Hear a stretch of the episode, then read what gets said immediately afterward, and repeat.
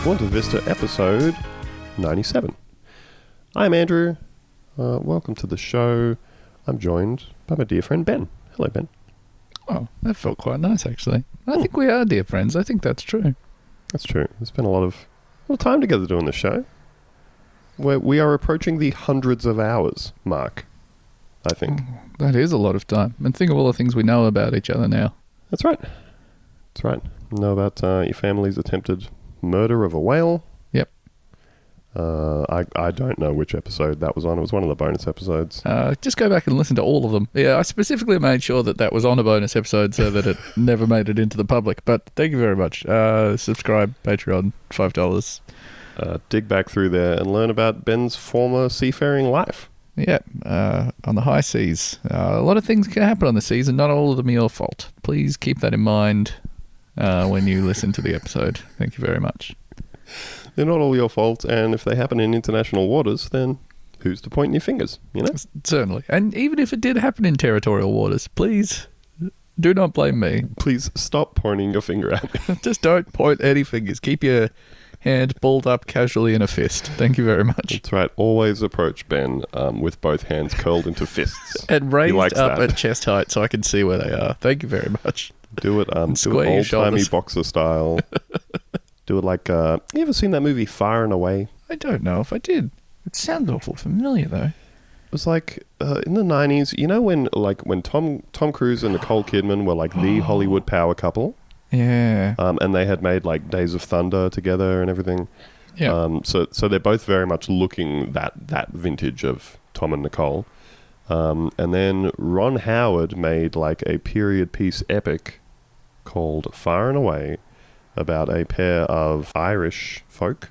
Tom Cruise's character is uh, very poor, and Nicole Kidman's character is like the, the daughter of a the daughter of a landlord who's getting run off his property and stuff, and they they both wind up uh, running away to America because they've heard about the big land grab that's Mhm. happening over there. And so you just get to see like um, an entire movie of Tom Cruise doing a, a thick Irish accent. that cannot be good, surely.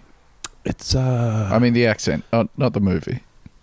well both you can you can say it about both. Anyway, the point is that the um the the talent that Tom Cruise's character uh, has is he's extremely good at bare knuckle boxing. Mm-hmm. and that's how he like gets money and, and finds his way. But it's like the old timey type of bare knuckle boxing where you both square up with your fists um, held out like three feet in front of your faces. Uh, put 'em up, put 'em up, you say. And uh, yeah, I don't know if I'd recommend it. It's just weird, very weird twist at the end where um they basically just go, "Oh, Tom Cruise's character is dead." After all of that, he has been crushed to death under a large horse, um, and then he just kind of gets up and goes, "Actually, it's fine." He passed out a little and was revived. Yeah. Whereas Yep. the the movie really plays it like he has been crushed to death just on the cusp of achieving his dream. Um, but I'm guessing they like did it with a test audience who said that's sad, and they went, "No, we don't want to make you sad. What if he's just alive at the end?" Because that's the best way to make a movie. Um, you just you you have the the process of the main character dying. Um, so you try and you know you try and get the emotional payoff of someone dying, but then you just go, "Oh, no consequences though, no consequences." Oh man, uh, Ebert did not like this movie. Far and Away is a movie that joins astonishing visual splendor with a story so simple-minded it seems intended for adolescents. Yeah, Oh, Roger, you were a mean bitch. loved the movie Dark City though.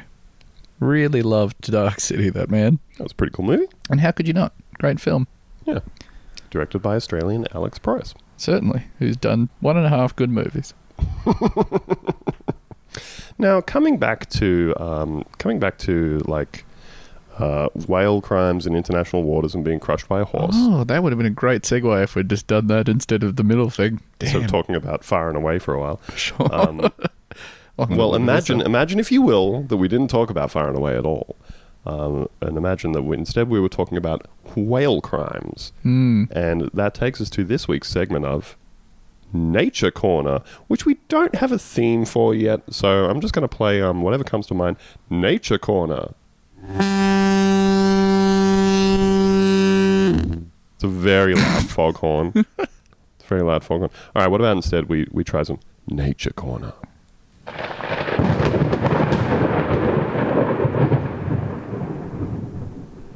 See, that's uh, that's more nature related, but it sounds a bit threatening, to be honest. Yeah, A bit I- ominous. it's nature. it is nature. Um, so Ben, Yes. what's going on in Nature Corner this week? Oh, Andrew, I'm so excited you asked, and not just because I asked you to ask. Um, I want you to imagine for a second that you are I'm preparing my mind palace to, to empty out your mind scene. palace. Throw Mhm. out for one goddamn second the 1988 sci-fi noir film Alien Nation. I will I will tenderly place it to the side on a soft Kick it pillow. out the door, kick it and its four or five sequels and the five season TV series that it spawned uh, out of your mind palace onto the curb, and you say, "Get out of here!" Get out of here, James Caan and Mandy Patinkin. Yeah, get out of here. Themes of racism explored through what if aliens arrived in LA, but they were the people we were racist about.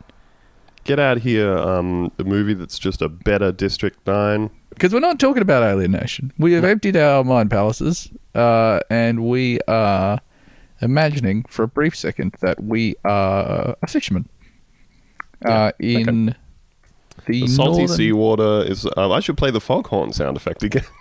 We're on the northern coast of Norway, so this is the very top part.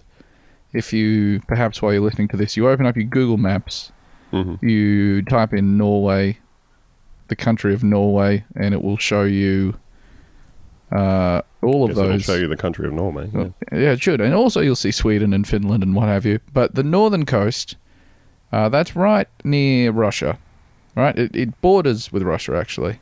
Mhm. Uh, it's all Arctic and shit up there. Uh, you uh, can see you can see Russia from my house. Hey, That's Someone living up there. Someone's living up there, but they're doing a Sarah Palin uh, from uh, 2008 reference. That you- I reckon there's absolutely one person who lives up there in like somewhere near the border. It definitely doesn't look like there's. Oh no, there are towns on the border. Someone lives in Vadso, and every day they do a perfect uh, bloody Tina Fey, Sarah Palin. I can see Russia from my house, and all of their neighbors say "fuck you." They roll the their eyes. uh, in in Norwegian, I assume. But anyway, imagine you're out on the you're on the water.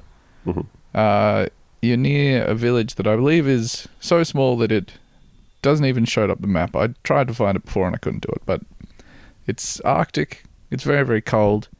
You trying to do whatever sort of fishing you do out there is long lining nets. I don't know.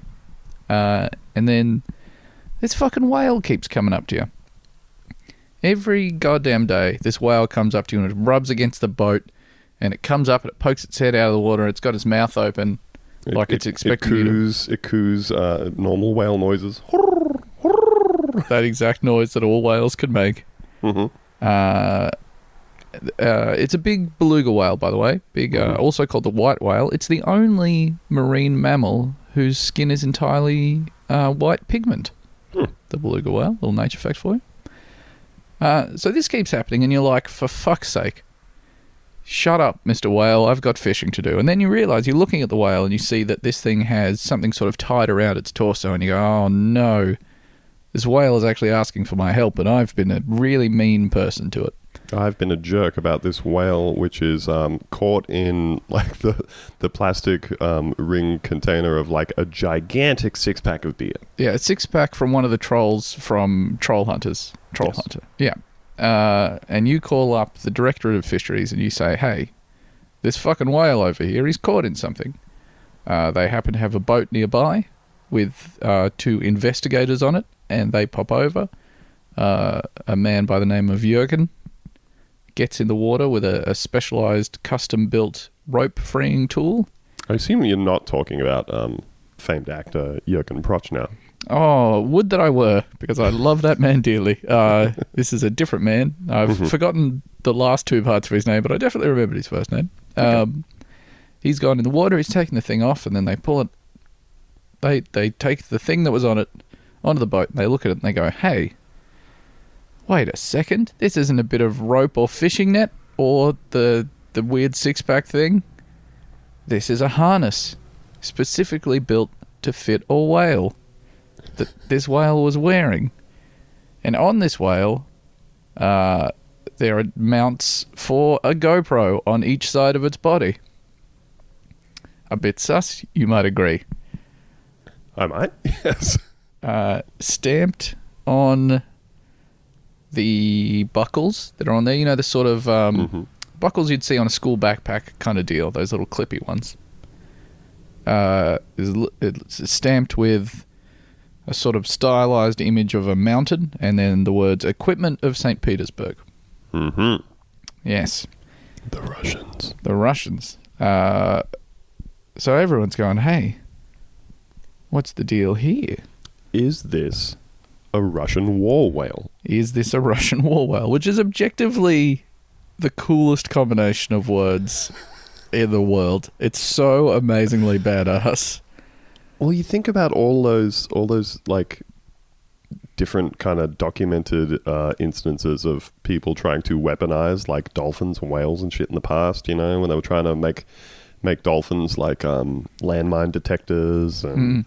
All that kind of cool stuff. And you think to yourself, "Hey, that's pretty retro." But apparently, apparently, still doing it. Still going on. So, um, a bunch of Norwegian marine experts uh, that were contacted by the Norwegian news service NRK, uh, they all were like, well, it's probably the Russians, isn't it? Um, and so I think the Department of Fisheries people contacted uh, like some Russian researchers that they knew, and they were like, well, you know, we do do studies with whales and stuff, but we would never put a harness on one. That's just not, not something that whale researchers would do. It's almost definitely the military. And Russia has form on this. They've done this before. Like, they've done this shit with dolphins and stuff. Uh, but specifically, they have also, there have been documented cases of them using uh, beluga whales for stuff. They use them for guarding naval bases, helping divers, and finding lost equipment, apparently. That's what they've done in the past. Um, so yeah, they're, they're almost certain this is a military whale. There's no other reasonable explanation. And Military, there, military whale again. Fantastic just a great combination, combination of words. Uh, and there is a Russian Navy base very, very close to here, the Murmansk Sea Biology Research Institute. Um, oh wait, no, sorry, that's a different place. But that's another place where a 2017 report in the Siberian Times said they had been training beluga whales at, Hmm. uh, which is indeed nearby. But there is a Navy base in Murmansk, so that's pretty cool. But the story goes on. Uh, we don't have any further clarification as to whether or not it definitely is or is not a whale. But one theory has been superbly shot down in this article from The Guardian. oh, this is so good. I love this paragraph. An alternative theory, based on the whale's tricks and the English inscription on its harness, is that it's made its way to northern Norway after escaping from captivity in St. Petersburg, Florida.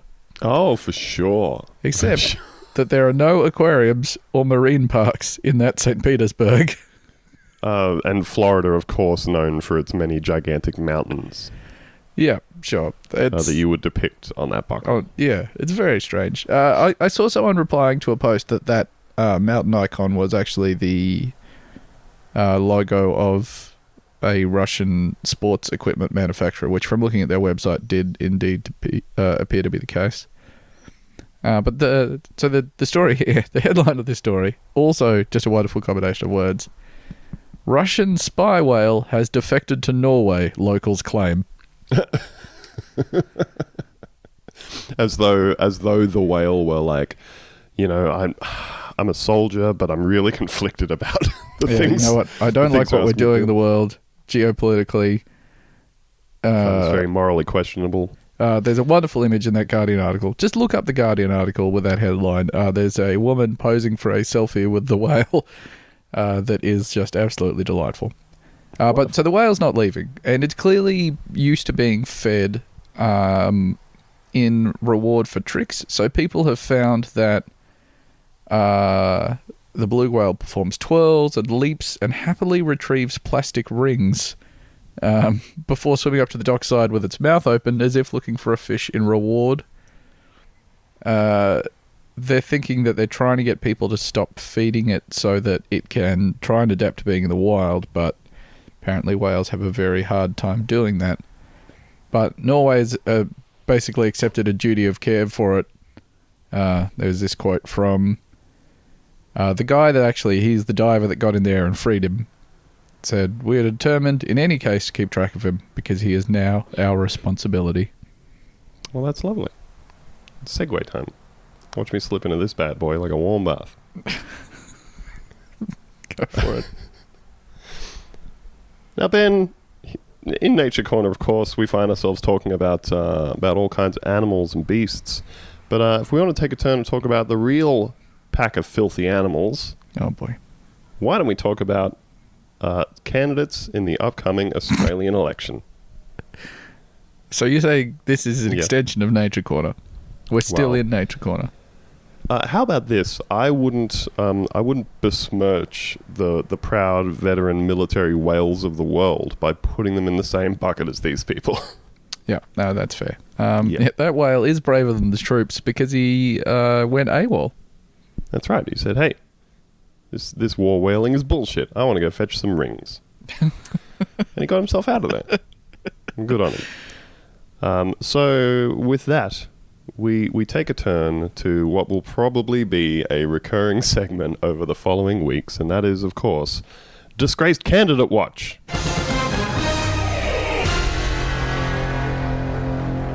It gives me chills every time.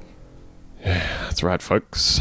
We are so as as you may or may not know, there is an upcoming federal election in the country of Australia, and it's going great so far. It's going gangbusters because apparently every party has very helpfully uh, nominated for pre-selection a bunch of people that um, I guess you, you probably wouldn't let work at your local garbage dump. Like they're all are actually no no offense to the proud sanitation workers of the world. Um, any workplace, any workplace, you would want to get these people the fuck out of there. So uh, what we might do is just a bit of a take you on a bit of a running tour of some of these candidates and what they've been um, all about. So the the Liberals lost, I think, two or three candidates in a single day uh, a couple of days ago. Um, this is from, I think, The Guardian, maybe? Uh, Peter Killin, the Liberal candidate for the Victorian seat of Wills, has resigned. Uh, a Liberal candidate has pulled out of the election race after backlash after it emerged that he said the, quote, homosexual lifestyle carried appalling health risks. Liberal candidate for the Victorian seat of Wills, Peter Killin, resigned Wednesday afternoon. Earlier, he was forced to apologise after it was revealed he made a submission to the Ruddock Review into Religious Freedom, in which he wrote about the dangers posed by gay people. He also lamented the fact that he was not at the pre selection for fellow Liberal Tim Wilson, so he could have ensured that there was, quote, no homosexual MP.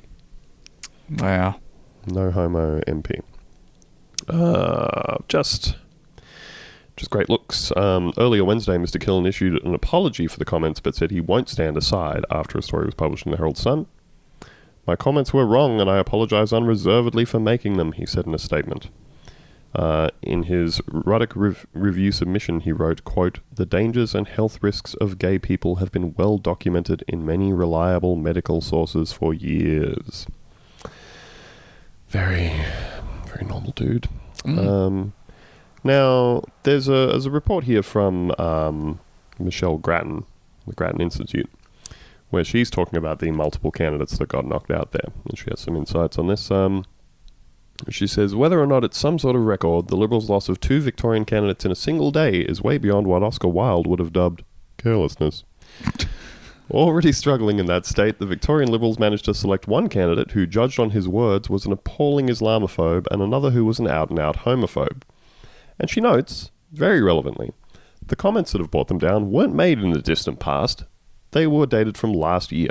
Oh, yeah. Uh, yeah, so. I'm uh, glad this is one that we can feel good about because you know a lot of these there's a lot of hand wringing to be done over the amount of time that's passed, whether they've changed their views since, whether it's fair to attack them on stuff that's happened that long ago. Well- this one, you're like, oh, well, no, this guy was a cunt uh, nine months ago. Fantastic. So let's um we'll yeah we'll we'll come around to that a couple of paragraphs down here because there is a Labor candidate who um, was dropped for similar reasons here. Um, Peter Killin, who was standing in Wills, withdrew over a comment in reply to another commenter he posted in December that included suggesting that Liberal MP Tim Wilson should not have been pre-selected because he's gay. Scott Morrison rather quaintly explained the unfortunate choice of Killin by saying, quote, he was a very recent candidate who came in because we weren't able to continue with the other candidate because of Section 44 issues. Ah, Um, so again, just as a as a refresher for our non-Australian listeners, um, Section 44 of the Constitution states that um, I guess you you have to be Australian without any like an Australian citizen without any allegiances to other countries and stuff like that. So there are a bunch of qualifying things that say, like I think so. Section 4, 44 is basically just the these are the things that will disqualify you from holding office, and there's stuff like you know having um, having been convicted of particular crimes or like still having sentences over you, being bankrupt, being um, being two, like a, both a of dual which citizen applied of to Rod country. Culleton. Ah, got him. Yes. Um, so she says, oops and oops again. First, the Victorian Liberals pick someone who didn't qualify legally, and then they replace that candidate with one who didn't qualify under any reasonable test of community standards. It's not just the Liberals with problems of candidates with unacceptable views or bad behaviour. Labour's Northern Territory number two Senate candidate, Wayne Kurnorth, who shared anti Semitic material on social media on Monday, stood down. So I'm pretty sure this guy was posting, like, um, There's David Icke stuff. uh, yeah, posting David Icke. Um, the the country is run by a secret cabal of uh, Jews who are also um, lizard people. Are the lizard people from space in David Icke's deal? I'm not actually sure. I've not looked into this, but I assume it's um, the plot of They Live, but with anti-Semitism thrown in. Which, interestingly, uh, because David Icke has like said that They Live is his favorite film, and he believes it's a metaphor for uh, the Jewish takeover. John Carpenter has come out repeatedly and been like, "Fuck you, no." You fucking idiot! How Yeah, would you get this from my movie? Yeah, it's very very explicitly anti-corporate. Yeah, Um, He said it was made as a response to Reaganism, I believe, uh, if I recall correctly. absolutely, and in, and like the the time period that it's made and everything, you know, it's a, it's very clearly that is what it's about. You know, I I kind of feel like the David Icke stuff um, would be fun if it weren't for the extremely anti-Semitic part. Like you know how he has like the the day long shows in like stadiums and shit, like um convention centers and stuff like that. That seems like a lot. I don't even like if a band plays a set that's longer than an hour. Well, um, no, I feel like I feel like if you if you could go and watch, um, you know, if you could go to a, a convention center or or something like that and just sit in a seat and have somebody bombard you with like wild ass conspiracy theories um, for for you know a morning or an afternoon or whatever. That's the type of thing which back in the day I would have been like, maybe I'm gonna smoke a blunt and go to this thing. Well, next time you come up, uh, please try and time it with the last Friday of the month so that you can come with friend of the show, Ben Jungles, and I to a meeting of UFO Research Queensland at Kenmore Public Library. You are in for a treat, my friend. I would love to do that. And of course, um, I feel like the worst way that that could work out is if you were to do something like eat a bunch of potent edibles, go to a day long um, thing like this, and not knowing that it was going to take a sharp turn into like severe racism and anti Semitism at some point. I feel like that'd really kill it. You know? Oh yeah, that would that would definitely that'd ruin my vibe. I think. It would really harsh your buzz. So Uh, to, so no anti-Semitism at UFO Research Queensland, though the world's second longest UFO organisation, longest running, I should say. That's great. Uh, so Bill Shorten embarrassed himself on Wednesday by saying he hadn't met Wayne Kurnorth, despite having been filmed with him. Um, I think he then went on to clarify it was the thing where, like, you know, he'd shaken his hand and stood and got a photo with him at something, and so they had a photo of him with him, and the campaign said, "Look, you know, he he met the dude, but he meets hundreds of people every week, and he doesn't remember them all." um, which which I kind of think is relatively valid for the leader of a major political party. Um, you know, like having a photo of you standing next to someone does not mean that you're best friends with them or anything. Um, I, I'm sure that there is a lot of very similar stuff with like um, Jeremy Corbyn, although he has he has much more uh, radical political ties and stuff like that. But I'm sure there are a lot of people that you could find a photo of Jeremy Corbyn with, and then find something wild that that person had said in their past, and say, "Ha, gotcha, Jeremy Corbyn, you believe this thing." um, so then there's the case of Luke Creasey, the Labor candidate running in Melbourne, which is held by Green's Adam Bandt, who shared rape jokes and pornographic material on social media. He has done a mea culpa, saying his actions happened a number of years ago and in no way reflect the views I hold today. Uh, Creasey still has his endorsement. Now, as of uh, right now, he does No, not. He, has doesn't. stepped down. Yeah, that things kind of got worse. So this this comes back to what you were saying though, which is that I mean, I'm going to be real with you. I don't like this guy's face. He has extreme private schoolboy face. He does. Uh, this is uh, certainly true. Uh, It's not a disqualifying factor, but it doesn't make me like somebody anymore. no, certainly. Um, and, uh, you know, his face doesn't reflect on his quality as a human being in any capacity, but it's a confronting one. Um, the- He also looks thing- very young. Um, he looks very young, but and and like the posts that I think people are pulling up are from sort of like 2012, I believe. that sort of vintage. Yeah, he was like 20, 21 when he was doing them. Yeah, so this is this is kind of my point as to what you were referring to earlier, right? With the with the like the hand wringing about all all of this stuff presents a very complicated issue, which is, and which we've spoken about before at length on this show. Um, the whole weaponizing of older social media posts. I I don't know if I'm just like showing my own bias here, but from what we've seen over the last year, and I know I know that the Liberal Party, um, sorry, I know that the Labor Party, who are theoretically a centre left party in Australia, um, I say theoretically because of lots of other issues that we all know about.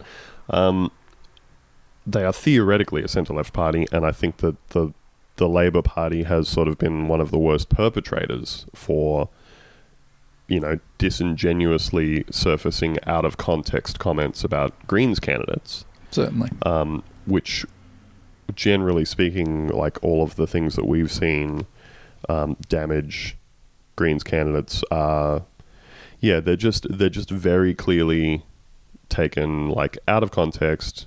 So bad riff on a drill post or whatever, and then you know, they're, or they're Yeah. making fun of racism, blah blah blah. yeah, that yeah, that that kind of thing. Which So I feel like I feel like the things that have been used against Labor candidates and by Labor against candidates further to the left than themselves have all been extremely bad faith, out of context interpretations. hmm Um, whereas the things about Liberal candidates and right wing candidates are very frequently. Whereas a lot of the the things that have surfaced about like liberal and hard right candidates are things that are like genuinely disqualifying on, on the basis of does it meet our, our standards as a society? A lot of it is the kind of stuff that we're talking about of people, you know, being virulently Islamophobic, homophobic, um, racist. In some cases, this stuff isn't even leading to people standing down because they're from far right candidates, um, and they've and they've defended the positions. You know, yeah, so so with this young guy, this Luke Creasey, I'm I'm not uh, particularly a fan of him or of Labor or of the things that he's posted. He's posted a bunch of just posted a bunch of just dumb uh, edge lordy shit that people post when they're twenty, and now in his late twenties, um, this stuff is is coming to light. And and yeah, I think that there is much more of a conversation there around well, you know, were you the same person at 20 as you were at 27? Um, in my own case, absolutely not. no, I, and I'm I'm not the same person at 36 that I was at 26. You know, how much room do you give people to grow and learn things and change? And so I think primarily his posts were seven years ago, so 29 to 22. Some of them are uh, bad internet jokes from when I guess sexual violence against women was the ultimate punchline that people could think of because Mhm. everything fucking sucked back then. And then some of the stuff he said is just I have, you know, you try and do a generous reading of it because obviously we've had people where we know they had good intent behind what they said and then it was taken in a literal sense when it was meant to be ironic, or whatever. I cannot figure out what the fuck this guy is trying to say. If did did you read the stuff about the fucking the weird shit where he was talking about having his friend's virginity taken, or fucking watching people do it? It was I don't know, and like, and he's got some stupid post there about like wh- when when two lesbians are in a relationship, they they meld together and have one vagina. Like, just just the kind of stupid shit that young white guys post when they think they're being really funny. It's very odd. Yeah, that that was that like well, see, the paper categorized it as them forming one vagina, which I would like to correct the record. He said that when their vaginas come into contact, they mind meld. So their minds become one, um, Mhm. but they still retain the their two vaginas do not become one. Yes. Uh, The two and, vaginas share one consciousness. Uh, well, the brains. I, I think they're just doing a regular line meld, but through the vagina. I, I was going to make a press council complaint about this, about whichever uh, outlet I saw summarizing it that way. But that's neither here nor there. He said some very weird shit that sucked. And, yeah. And Um, yeah, yeah, like like I completely agree that it's not good.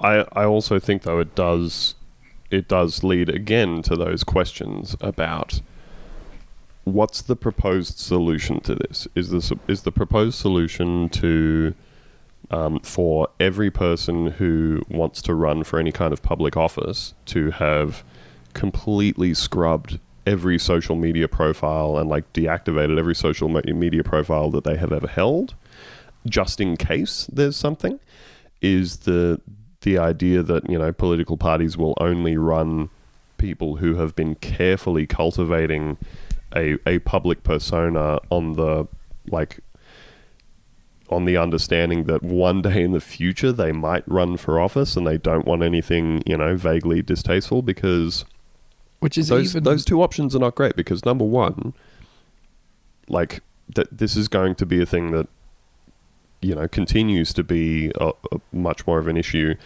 as the current crop of of elected representatives age out, and we get you know younger people coming in because these are going to be people who have been raised with social media their entire lives. And so, by either saying you have to scrub every evidence of everything you've ever said, is kind of weird to say you need to erase essentially your whole public existence before you can do this thing. And if we try and do the version where you say only get people who have been carefully stage managing every public statement they've ever made since they were 17, you're only going to get those like university student politics. oh, fuck me. No, Just- God. We've already got yeah, so just- many of those fucking people. Yeah, it's that's already the kind of people who get preferential treatment from parties anyway, and they're also the worst kind of people. They're also very clearly the worst kind of people because, as we've talked about many times on the show before, they're the types of people for whom politics and political power and everything is one big game. The entire thing is just a big game, and it's all about gaming the system and who knows the rules the best and all that sort of stuff. And it seems like policy and improving people's lives is just the furthest thing from a priority for that type of person. So I would far rather not get into a situation where that's the type of person that we're prioritizing from here on out. Whereas, um, as has been noted by Michelle Grattan here, the the super Islamophobic and homophobic stuff posted by liberal candidates was from like 12 months ago, less than 12 months ago. Um, Yeah. That's fine. You can say, "Oh, cool, you are clearly uh, clearly gross," and those seem to be the kind of posts that keep coming up and disqualifying liberal candidates. Um, and as I've seen many people note, oh, why does this keep happening to the Liberal Party? It's almost as though their ideology and policies are directly created to appeal to this type of person. Mm. It's almost as though spending decades doing dog whistling uh, racism and anti-immigration policies and you know Islamophobic stuff. It's almost as though they have been very deliberately cultivating these sentiments within the Australian public for years and years. It is almost like that. Now, it should be noted here that Michelle Grattan makes another excellent point about what happens when all these quali- uh, when all these candidates who have been pre-selected um, lose lose their endorsements. She says it should be remembered that, given the post-nomination timing, these latest candidates unloaded by their parties have not lost their spots or their party designations on the ballot paper. As Anthony Green wrote when New South Wales Liberal candidate had to withdraw during the state election, after a previous association with an online forum which reportedly engaged in unsavory jokes, quote, the election goes ahead as if nothing had happened. It won't occur this time, but recall the Pauline Hanson experience. In 1996, the Liberals disendorsed Pauline Hanson for racist remarks, but she remained on the ballot paper with the party moniker. She was duly elected, and no doubt quite a few voters had thought she was the official Liberal candidate. While the latest major party candidates have been dumped for their views, this election has produced a large number of candidates who clearly appear to be legally ineligible to sit in Parliament.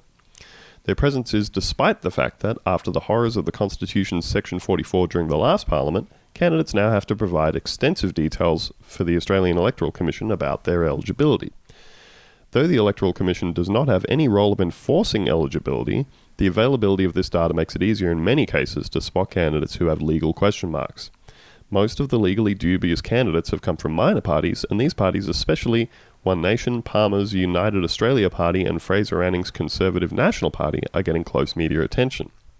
Speaking of which, you know the uh, Fraser Anning's candidate for the ACT um, that we spoke about on a recent episode due to his um, being ineligible because of his like suspended sentences for punching cops and choking RSPCA workers. Mm. Um, I walked past that dude yesterday in the city. No. yes, I was like, "Oh, look at this guy's face." He, he passed right by me. Um, he passed right by me on the street, and just had incredible, uh, incredible like family court dad energy. Um, just real, real, really bad vibes coming off that dude in waves. Extremely ex-con looks. Um, I was like, "Yep, that's definitely him. Because I, I saw the photo of him in that article and his weird face was seared into my brain. And I was like, let's get out of here, kids. Come on. Um, so, when the major parties discovered prospective candidates who would hit a Section 44 hurdle, and there have been several, they quickly replaced them. But the minor parties don't seem too worried about eligibility. While most of these people wouldn't have a hope in hell of being elected, on one legal view, there is a danger of a high court challenge if someone was elected on the preferences of an ineligible candidate. So it's creating a whole bunch of um, knock on issues that are going to come up after the election because basically, yeah, there's going to be a bunch of candidates who have been disendorsed by the party that they were running for and they're going to continue running. Like the that liberal candidate, I cannot remember her name, who was disendorsed because of a whole bunch of um, Islamophobic Facebook posts, shockingly. Um, and she has announced that she's going to continue to run as an independent. And she's the one who claimed that um, she's the one who claimed that her account had been hacked and all the, The posts had been doctored. So she was like, "All right, so a bunch of these were real, where I was saying bad stuff about Islam, but some of them, the slightly worse ones, those were fake." those were fake. super legit. Um, yeah, like I, I don't. Did did she like deactivate the whole account in the end? I think. Um, but it's it's very funny to me to just say, "Oh no, nope." no, it wasn't me. Um, I think she said, "I'm going to, I'm going to like refer refer the posts um, to the police. The classic move. I am ringing up the AFP and saying, "Hey, figure out where all these posts came from." Ringing the police to ask them to sort out who posted all this racist stuff to my Facebook page. Not all of the racist stuff. I posted some of it, but some, Some of of the other stuff, The most Who racist did this? stuff. I think I know who posted it. uh, having a few beers and then getting online and then being as racist as you really are. That's who did it. So um, it's going great for those guys. Let's uh, let's let's kick on and see what else we got. What else we got in here? We have one nation candidate for Leichhardt. One has stories from uh, I guess the Courier Mail was it?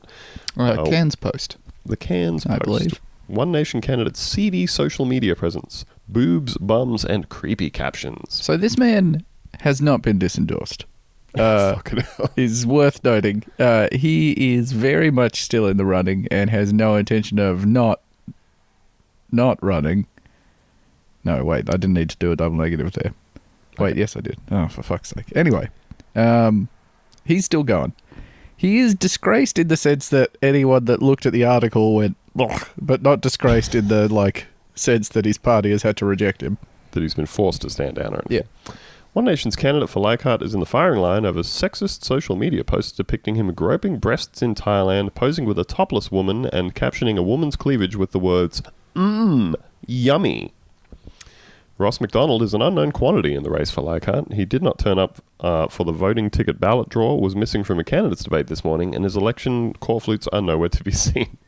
His chief public presence appears to be on Facebook, where his photos are available for all to see. In the wake of a high profile One Nation candidate Steve Dixon's resignation after the broadcast of footage of him at a strip club in Washington, Mr. McDonald's choice of images raises serious questions over the party's candidate vetting process. Does it? Um, like not questions I've never had before. Just asks the same questions again. Among the photos is one which has been removed since the Cairns Post made contact this morning, showing Mr. McDonald holding raffle tickets in front of a young, topless woman's breasts and another of him groping a buxom lady's bosom in a bar in Thailand. Other images include a digitally altered picture of a naked woman with four legs meeting at a torso, each set in a sexually suggestive pose without a head in sight. Now, I, th- I think it's really difficult to overstate how um, how upsettingly like David Cronenberg body horror this photo is. Yes, it's uh, not a, a good one. Would you like to Would you like to try and just describe it for us, Ben? Well, I mean, I think that um, Chris, what's his name from the Cairns Post, did a pretty wonderful job there. Chris Calcino, I believe his name is. Um, uh, so, it, if you took a mannequin, Mm-hmm. uh, a mannequin where the Well, legs, two mannequins. Wait, sorry, yes. If you took two mannequins, uh, yeah, if you took, you know, the the very specific sort of legs up, leaning back pose that women giving birth make. Mm-hmm. Feet up in the stirrups and everything. Yeah. So you took that a, a female, well, a, a body that was doing that, uh, and then you truncated the body just below the breasts, and then you joined it with the body of someone that was doing downward dog, Mm-hmm.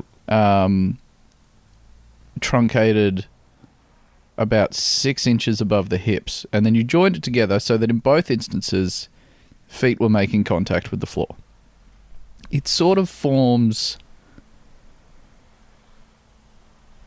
You know what? There's really no animal that this compares to. Um, no, especially because like one set of legs is is backwards. Yes. Um, so I guess you know maybe you could travel around doing a series of somersaults or front flips. So- I don't know. Funnily enough, the front legs are in the same structure as those legs of a uh, an ant or a spider. You know how they sort of they go up and then they go down. Oh yeah, Uh, whereas the rear legs are as if to think about. humans walked on their knees and everything from the knee onwards was kind of maybe just there for balance purposes. It is. It is just absolutely like Here's two sets of fuckholes. Is the implication of the image.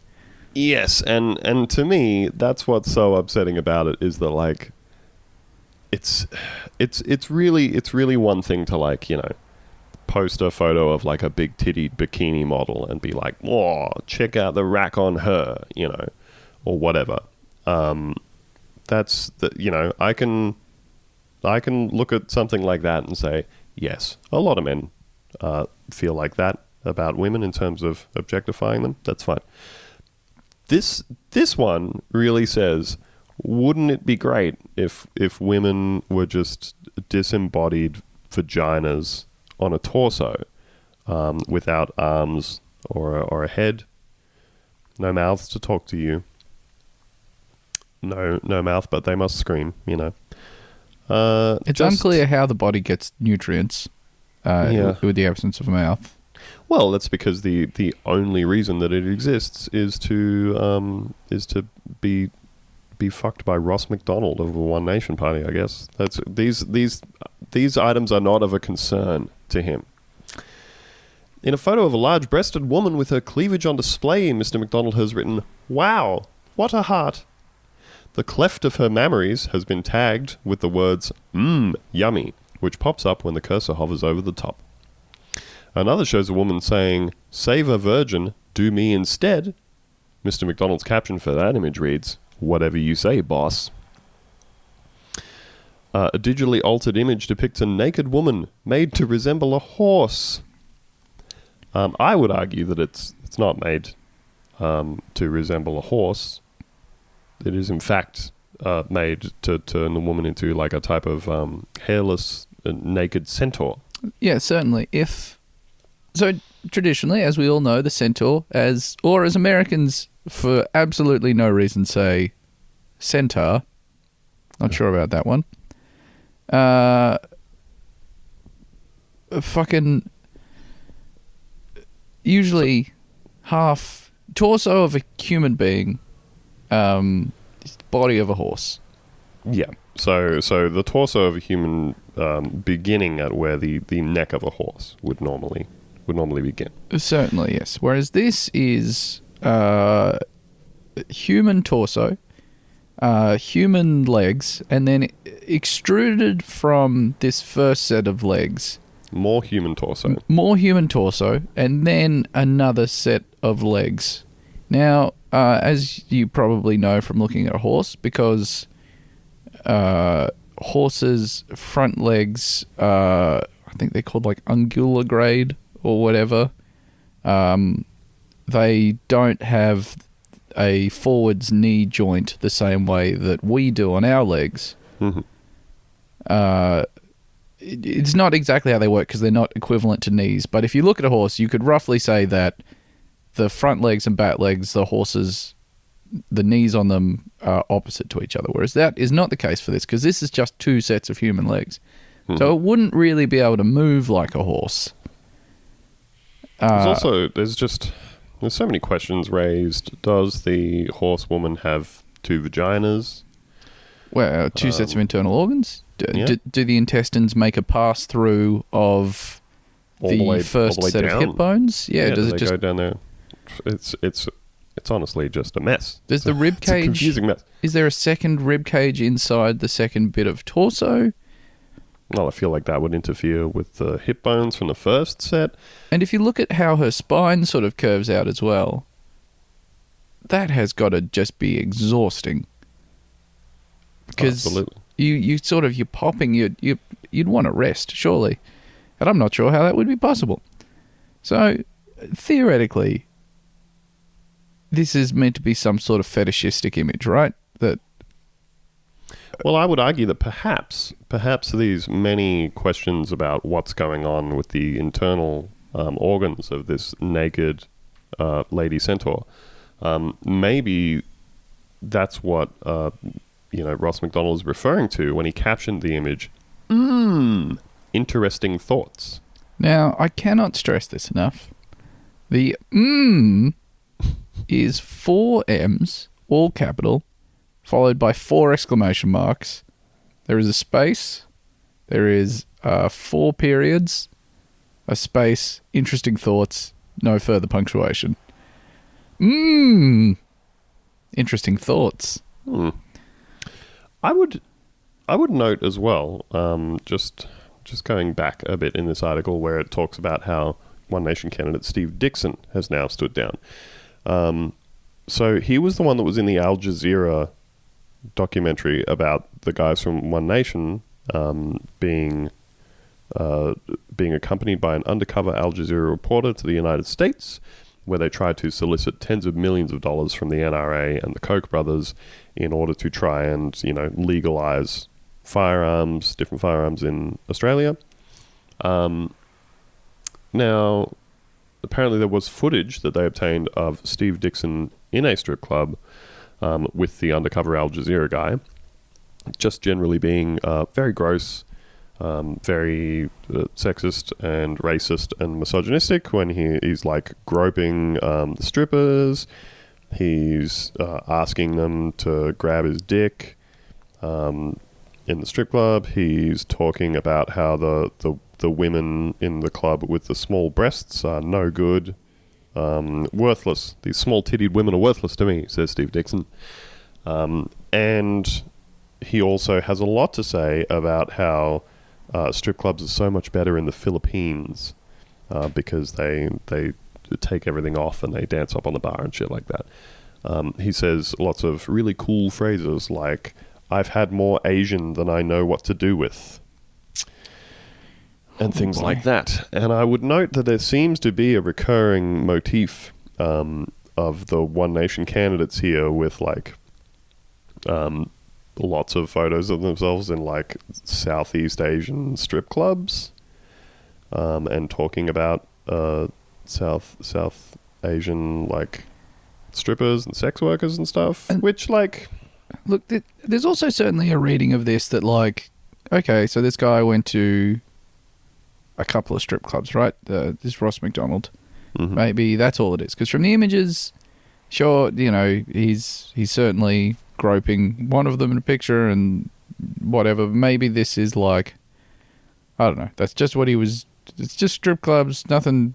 It's weird, but it's not like okay, man. But there's like just. So one of the photos that wasn't included in the article. This is from th- this article went up, and I looked straight to his profile to see what other images he had posted uh, and he had deleted the ones that were included in this article, but he'd left a couple up there, and one of them, this is just so fucking weird. Like because I mean it's pretty obvious what the implication is to me, but I mean I I will leave this to your judgment, Andrew. So it is a photo of Oh, a yes. Thai woman uh, in a sort of combined bath shower cubicle. Toilet Uh, immediately behind her. toilet immediately behind her. And then in the comments, he has just written, This one is 48 years old, believe it or not. This one. This one. Something yeah. very fucking. If you would, if you would like my uncharitable interpretation of this, Yes.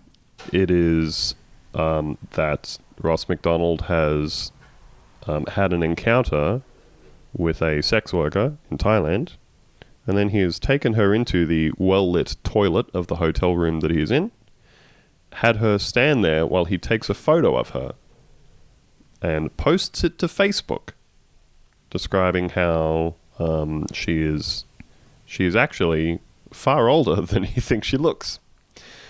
Um, and like th- this is the thing, right?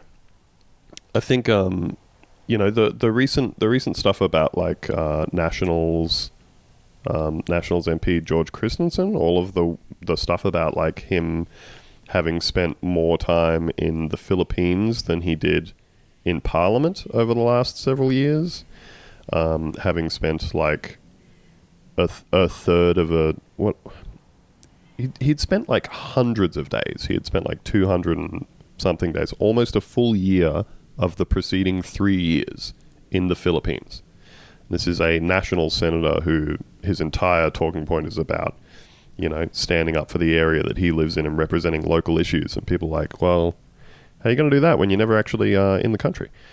And obviously, people immediately make a lot of very um, unsavory uh, people draw a lot of very unsavory conclusions about this sort of stuff in terms of, again, the type of things that a lot of uh, middle aged, uh, gross, racist Australian white guys would be doing in the Philippines when spending a lot of time there, or in the Philippines, or in Thailand, or, you know, uh, any any of these countries. There there are specific trades that are well known there, and I think that when you take when you take as a whole um, the the attitudes that these people have about women, and that they have made very clear over their political careers, and in the cases of this guy like Ross McDonald, his years and years of posts to Facebook and all that sort of stuff. It's very hard not to think like, well, your very obvious disdain and dehumanization of women, combined with the seemingly disproportionate amount of time you are spending in countries well known like for their sex trades, um, combined with public comments that you have made about like Filipino and Thai women and having more Asian than you know what to do with, um, and how strip clubs and stuff are better in those countries. It's very hard not to hear all of those things and form a very specific image of the type of man you're talking about here. Yeah. Um, I don't think that it's like too much of a leap, too much of a leap to go to there. Um, there's, pardon me. Now, I do have I do have a list here. Um, if we if we want to round this off by just trying to really hammer home to you, the listener, how well it's going for political parties in Australia at this point in time. This is uh, from a roundup from the Guardian, um, their their live blog that they do um, during during weekdays. So I assume it would have been by Amy Remeikis. And she has posted here. So who has been disendorsed slash resigned since this election was called? I could have missed some people here, but by my count, uh, Jeremy Hearn from the Liberal Party for Islamophobia, Steve Dixon from One Nation for being Steve Dixon in a strip club, Mm-hmm. Peter Killin, Liberal, for homophobic comments, including comments about colleague Tim Wilson. Melissa Park from Labour for comments that Israel's treatment of Palestinians was worse than the South African system of apartheid. Where's the line? Where's the line? But uh, yeah, the Melissa Park thing was interesting because she wound up having to resign, except that when she did, she was like, I, I'm not, uh, you know, the things that I said weren't wrong, but it's derailing stuff for my party. So I'll step down. Um, weirdly enough, Australia has very much the same situation as the States, where there is just this bipartisan dedication to insisting that Israel has never done anything wrong, even while they're like shooting reporters and medics and Oh yeah, I'm pretty children sure. and all that sort of stuff. um, some uh, news was going after a Greens candidate uh, for for like a young Greens candidate posting an image that was like it was just an e- like one of those like shit posting memes, but the text was Israel. I oh, I think you mean occupied Palestine, Yeah, that was whatever. Yeah. They were like, look at these horribly anti Semitic remarks. uh, Wayne Kurnorth from Labour for anti Semitic comments. Jessica Whelan from the Liberal Party for Islamophobia.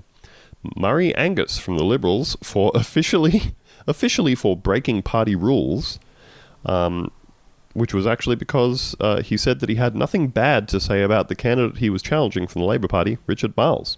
So unofficially, for being too nice, Luke Creasey from Labour for lewd comments on social media made in 2012. And then there were a bunch of Section 44ers. Uh, so again, that is people who have been disqualified due to Section 44 of the Constitution, including Kate Os- Oskey from the Liberals, Courtney Nguyen from the Liberals, Sam Kyle from Labour, Mary Ross from Labour, James Harker Mortlock from the Nationals, Vaishali Ghosh from the Liberals. James Hell, H- Harker Mortlock. it's a pretty fun name, isn't it? That's like a. It's horrifying sounding to me. Harker And- Mortlock sounds like a disease you get where your bones fuse together. And he can't bend his knees anymore. He's got Harker Mortlock. You Uh, hate to hear about it. And Helen Jackson from the Liberals. She says, I'm sure I've missed one or two. It's been a big few weeks. So, um, all up in a couple of weeks there, we've got uh, 1, 2, 3, 4, 5, 6, 7, 8, 9, 10, 11, 12, 13, 14, 15 people who have been disqualified as candidates due to either extremely repugnant personalities and histories of public comment um, or never having been eligible for the first place, and in some specific cases, um, having been the replacement for someone who was not constitutionally eligible, who has then also been ruled out for just being a real bag of shit. I vaguely recollect there being a, a graph in that article that was like a, a bar breakdown of the cause of people dropping out. It was like seven for Section 44, seven for social media posts, one for being too nice to opponent. Um, yeah, so it's going great. I'm sure that it will only continue to get worse as things go on. I guess um, it it has been interesting to see how this is portrayed in the media because I guess you know as as you you said about the One Nation candidate, he's not standing down, and they're not asking him to.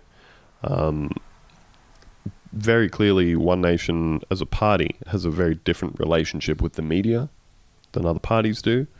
Uh, One Nation has a very adversarial relationship with the media. They portray themselves as it's really like um it's really like a very lightweight version of the the Donald Trump stuff of like oh I'm an outsider and the media hates me even though um, they have an extremely symbiotic relationship with the media.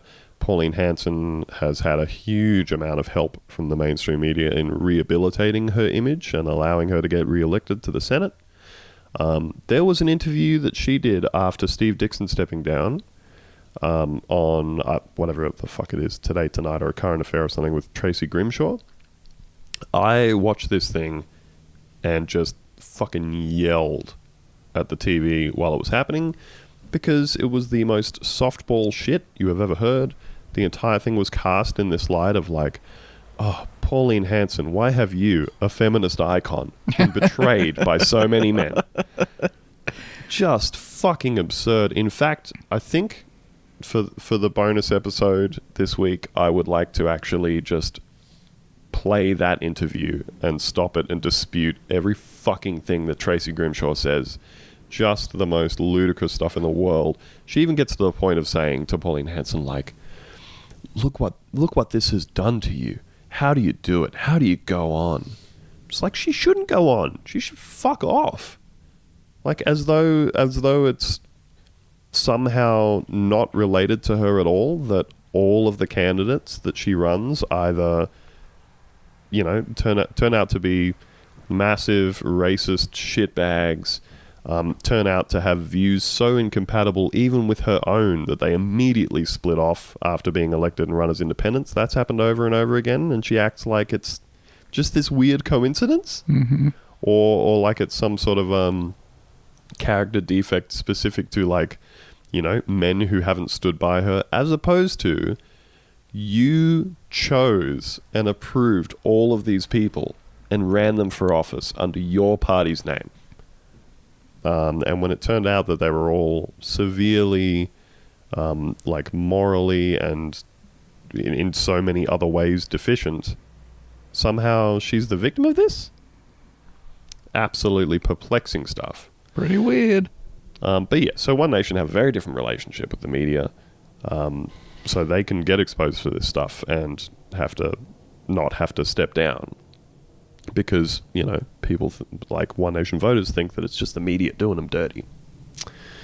But um, but yeah, it'll be be interesting to see how's how this goes as things go on because the media was portraying like I, I found it very strange that the liberals have have lost more candidates for more actual reasons as in for having said grossly grossly inappropriate things about you know ethnic communities minorities in this country which again I would argue um, is actually part of the the liberals core conservative pitch to voters anyway. Um, but they've lost more people for this sort of stuff, and they lost like I think at some point they're three candidates in a day, and yet the media was running stories saying, "Ooh, you know, this whole thing with Labor and this Luke Creasey guy that they haven't disendorsed yet over his comments from 2012, it's sucking all the momentum and air out of Bill Shorten's campaign." It's like, well, why why is it not why is it not having any kind of damaging effect on Scott Morrison that they're just hemorrhaging candidates for genuinely fucked up reasons? Who knows? It's probably also worth noting that, uh, like this issue, well, the Section 44 stuff does, but this stuff does not affect the far right parties at all. Like, uh, well, I guess further further to the right than One Nation. I mean, One Nation. Well, they kept Ross McDonald, and they will probably keep the majority of people that uh, do any of these sorts of fuck ups. So while Liberal and Labor and the Greens and everyone else are forced to ditch their people, you know, you look at fucking um, whatever the fuck Anning's party is called, Conservative Conservative Australia. National Party, I think maybe. Yeah. Um, uh, they did a tweet that said, "We don't want Muslim or black uh, immigration." They just straight up said the word Well, the leader of their party said that. Yeah, like they've they've come out, they've said something that is explicitly racist, and you know, the, obviously that's the party line. That's an official party statement, and no one's getting disendorsed for that. Well, when when you look at um, when you look at the thing with Pauline Hanson and Steve Dixon as well, again, he he was caught on film. Like over a course of weeks, he was caught on film, played to the public, going to the US and actively seeking tens of millions of dollars in funding for what was explicitly stated in his own terms to be see, like seeking out the political influence to change the laws in Australia over how people are elected, how laws are changed, and in order to legalize just you know like assault style weapons and uh, to legalize gun ownership here in the same way that it is over there. He was actively canvassing like on on how to how to do damage control when there's a mass shooting, um, all this kind of stuff. And he he wasn't forced to stand down over that. He wasn't forced to stand down over that because like he literally blew the whole thing off as oh well I'd had several scotches. And he did the same thing about the strip club stuff, where in both of these cases he tried to play the whole thing off as I had been drinking and therefore was not was not in control of my faculties and I'm not responsible for what I said or did.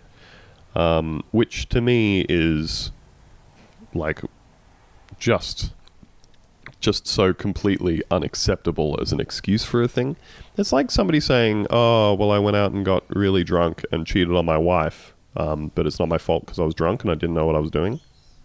Like, no, you're still very much responsible for your actions, including the actions of getting so drunk that you don't know what you're doing. But like, he's he's very clearly in all of the footage that's shown, he's very clearly not like paralytically drunk. He's not falling down or anything. He's not slurring his speech.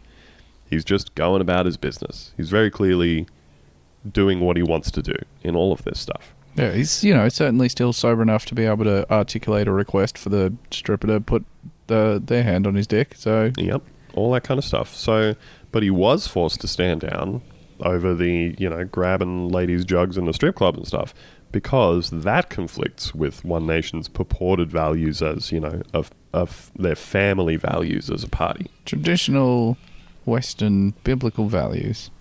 So, so they can manage to skate by on yes, we're trying to legalize guns and take foreign donations and all this sort of stuff, um, but you know, and they can cast all of that stuff as well as this was a big sting, and we've been we've been you know targeted by the media, We've been bushwhacked. been bamboozled by Al Jazeera, a, a foreign, a foreign. What didn't you call it? The Al Jazeera. Mm-hmm. the Al Jazeera, um, you know, coming in from, from outside from a from a Muslim owned um, network, trying to trying to trick us and do all this stuff. It's worth noting as well that Al Jazeera did not screen this footage from the strip club, which they had obtained. And they said that they did not want to, and that Uh, it had they somehow. did not give permission for it to be for it to be run by Seven, but they ran it anyway. And so, you know, it's very interesting that, um, like Channel Seven again, they have done a lot of. They have been very complicit. They've been very complicit in the rehabilitation of Pauline Hanson's image, and they ran this stuff because it's it's tabloid shit to them. You know. Um, yeah, whereas Al Jazeera had said we did not give permission for this to run, and they didn't run it in their own story because it wasn't relevant to their stuff about them trying to legalize gun laws and all that sort of stuff. Um, but you know, I mean, you can look at a, a billboard of Pauline Hanson's, um, where you know she's she's got the she's got the uh, tagline up on the billboard that says, um, well, what, what's the fucking billboard thing that says Uh, like, I, I, I say the things that, you know, I say the the things that other people are afraid to. Um, Oh, I which we think all it's know the, is the things that we're all thinking. I think is what it is. Uh, but I've not, never not, af- heard not afraid to say what we're all thinking Yeah. or whatever. But I've never heard her talk about the 1988 alien science fiction noir uh, Alien Nation, Which is what we're all thinking about. which is what we're all thinking about. Yeah. It's back in my mind palace. Um, but yeah, she, Did I give you permission to put that back in your mind palace? I told you to throw that thing out. I said that I was tenderly placing it on a soft pillow That's not what I told you to in do. order to take care of it. Well, all right.